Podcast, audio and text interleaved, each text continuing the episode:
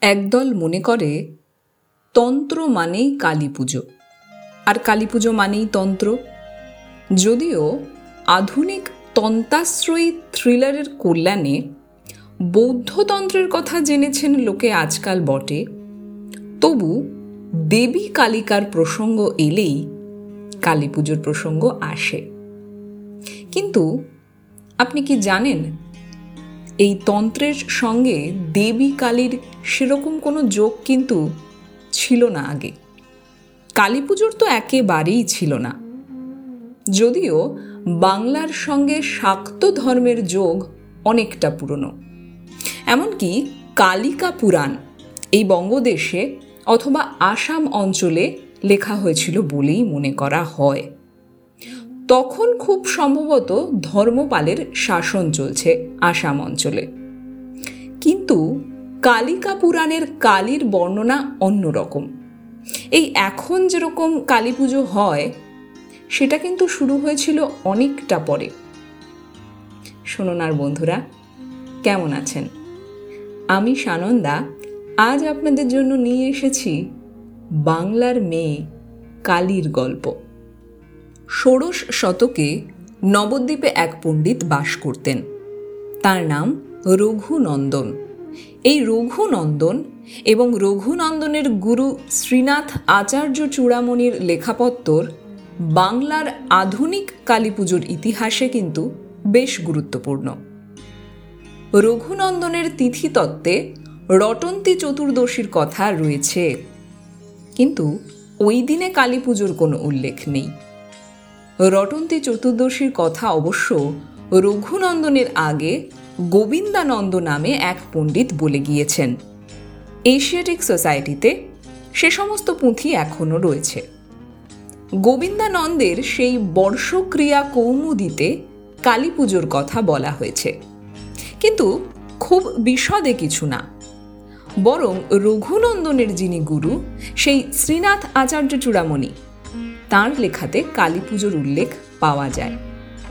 সতেরোশো আটষট্টি নাগাদ শ্যামা সর্পজা বিধি নামে একখানা পুঁথি লেখা হয়। লিখেছিলেন কাশীনাথ নামে এক পণ্ডিত। সেইখানে প্রথম দীপান্বিতা কালী পুজোর বিধান পাওয়া যায়। তবে কাশীনাথ কালী পুজোর সপক্ষে এত যুক্তি দিয়েছেন, তাই দেখে মনে হয় তখনও বুঝি বাংলার দক্ষিণে কালী পুজো সেভাবে প্রচলিত ছিল না। কয়েক জায়গায় আলগাভাবে কিছু কিছু পুজো হতো বটে, কিন্তু সামাজিক স্বীকৃতি ছিল না তেমন। সপ্তদশ শতকে এলেন কৃষ্ণানন্দ আগম বাগিস নবদ্বীপের এই তান্ত্রিককে গোটা বাংলা চেনে এক ডাকে। ইনি কালীর বিগ্রহ তৈরি করে কালী পুজো শুরু করেন। কিন্তু আগম বাগেশকে বাংলার সমাজ খুব একটা ভালো চোখে দেখত না। এসব ভয়াল দর্শন মূর্তি তৈরি, তার আবার পুজো। লোকে একে আগম বাগিসি কাণ্ড বলতো, পাগলামির চোখে দেখত। এর আরও এক শতাব্দী পরে নদিয়ার রাজা কৃষ্ণচন্দ্র কালী পুজোকে জনপ্রিয় করে তোলেন। প্রায় একই সময় বাংলায় গান লিখছেন রামপ্রসাদ। কৃষ্ণচন্দ্র রাজা তার কালীও বড় লোকদের কালী। রামপ্রসাদ যে ধারার জন্ম দিলেন, সেই জলই কালীঘাটের গদাধর পর্যন্ত গড়ালো। যদিও রামপ্রসাদ থেকে রামকৃষ্ণ প্রায় এক শতাব্দীর ফারাক। এই বাংলারই বিভিন্ন কোণে আজও পাওয়া যায় ডাকাতে কালীর মন্দির। ঔপনিবেশিক আমল থেকেই এই ডাকাতদের কথা নথিতে ওঠে। সাধারণত উচ্চবর্ণ জমিদার, ব্রাহ্মণ বা সাহেবদের অত্যাচারে বাংলার অন্তজ মানুষ তিলে তিলে ডাকাতির দিকে এগোত। সেই সমস্ত ডাকাতদের ইতিহাস, ঠগিদের ইতিহাস মুখে মুখে গল্প হয়ে রয়ে গিয়েছে। সাহিত্যেও এ নিয়ে কম লেখা হয়নি। এই ডাকাতেরা কালী পুজো করত ভক্তি ভরে। সিদ্ধির জন্যে নরবলিও দিত। পুজোর পরে তারা যেত ডাকাতি করতে। আবার ডাকাতি করে ফিরে এসে সমস্ত লুট করা সামগ্রী অর্পণ করত কালীর পায়ে। কৃষ্ণচন্দ্র কালী পুজোকে জাতে তুললেন। ধীরে ধীরে বাংলার বাবু সমাজেও ঢুকে পড়েছিল কালী পুজো কৃষ্ণচন্দ্রের পৌত্র ঈশানচন্দ্রের হাত ধরে তার দুর্গাপুজোর মতোই বিরাট উৎসব হয়ে উঠল। ঈশানের ছেলে গিরিশচন্দ্রেরও এ ব্যাপারে নামডাক আছে। প্রচুর টাকা ঢালতো বাবুরা। রাজা নবকৃষ্ণ একবার কালীঘাটের মন্দিরে এক লক্ষ টাকা দিয়ে কালী পুজো করান। খিদিরপুরের জয়নারায়ণ ঘোষাল, তিনি খরচ করেন হাজার পঁচিশেক। সে সময় এই অঙ্ক নেহাত কম না। অন্তজদের পুজো সমাজ বিরোধীদের পুজো গুজ্জ তান্ত্রিকদের বদ আচার, এই সমস্ত ধাপ পেরিয়ে পকেটের অবস্থা জাহিরের একটা বেশ ভালো মঞ্চ হয়ে উঠেছিল কালী পুজো। সবটাই বাবুদের কল্যাণে। সাহেব শুভরাও এ নিয়ে কিন্তু বেশ আগ্রহী তখন। তাদের ওরিয়েন্টাল রসদের ভাড়ার তারা পেয়ে গিয়েছিলেন যে। কিন্তু এরই মাঝে দেশে জাতীয়তাবাদ দানা বাঁধছিল এই সময়ে রামকৃষ্ণ শাক্ত ধর্মের দক্ষিণাচারকে মধ্যবিত্তের মধ্যে জনপ্রিয় করে তুললেন। যেসব লোকাচার মানুষের মধ্যে ছিল, তার অনেকটাই রামকৃষ্ণের হাত ধরে ঘুচে গেল। রামপ্রসাদী মা পৌঁছলেন মধ্যবিত্তের মনের গভীরে। অন্যদিকে তারাপীঠের সাধক বামাখ্যাপা তার গল্পও ছড়িয়ে পড়েছিল মানুষের মুখে মুখে। রামকৃষ্ণের মধ্যে পিসাজ ভাব ছিল না।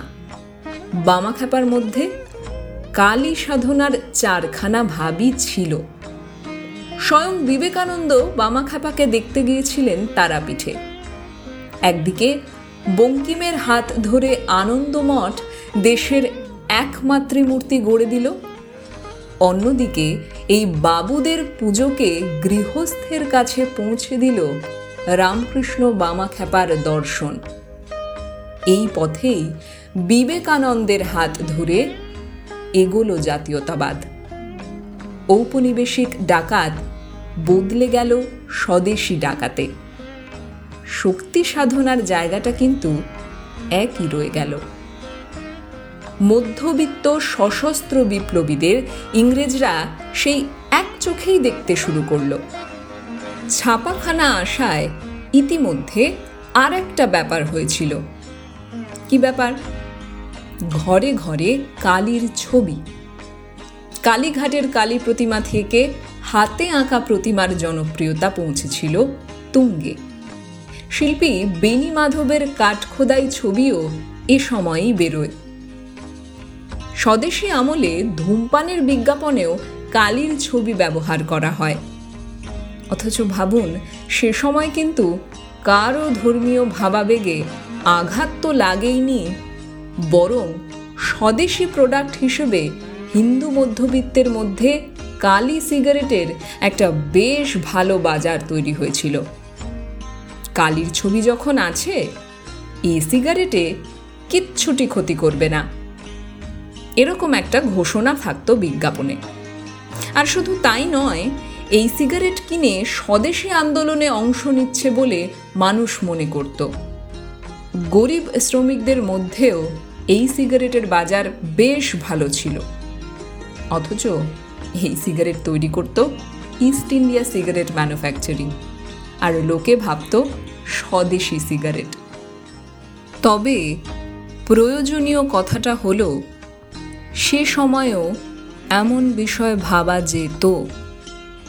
আর একশো বছর পার করে আজ আমাদের ধর্মীয় অনুভূতিতে আঘাত লাগে। বাঙালি দীর্ঘদিন কালী সাধকদের এক ঘরে করে রেখেছে। কালী পুজোর নামে কাঁড়ি কাঁড়ি টাকা খরচ করে মোচ্ছপ করেছে। রামকৃষ্ণ বটতলার হাত ধরে কালীকে ইষ্ট দেবতার মর্যাদা দিয়েছেন। কালীর বিজ্ঞাপনে স্বদেশী যুগে সিগারেট কেনা বেচা হয়েছে। নন্দলালের ছবি দেখে তারিফ করেছে। কিন্তু তাদের ধর্মীয় অনুভূতি তাতে চোট খায়নি। খাবে কি করে? সে তো বহু শ্রোতা। বাংলার কালির চলন এক রৈখিক নয়। বহু স্তরের বহু মানুষের অবদান রয়েছে সেখানে। বাংলার কালী, বাঙালির একান্ত নিজস্ব। জয় কালী বলে ভরসা রাখা যাক তার উপরেই। কেমন লাগল আজকের পর্ব বন্ধুরা? অবশ্যই কমেন্ট করে আপনাদের মূল্যবান মতামত আমাদের জানান। আর ভালো লাগলে লাইক এবং শেয়ার করতে ভুলবেন না। আমাদের পডকাস্ট চ্যানেল শুনুন আগে সাবস্ক্রাইব করুন। আর হ্যাঁ আমাদের কিন্তু আপনারা বিভিন্ন পডকাস্ট প্ল্যাটফর্মেও শুনতে পারেন। যেমন গুগল পডকাস্ট স্পটিফাই এবং অন্যান্য। শুনতে থাকুন, শোনাতে থাকুন শোনায় থাকুন।